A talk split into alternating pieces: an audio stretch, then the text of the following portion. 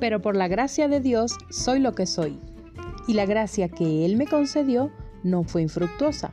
Al contrario, he trabajado con más tesón que todos ellos, aunque no yo, sino la gracia de Dios que está conmigo. Primera de Corintios 15:10.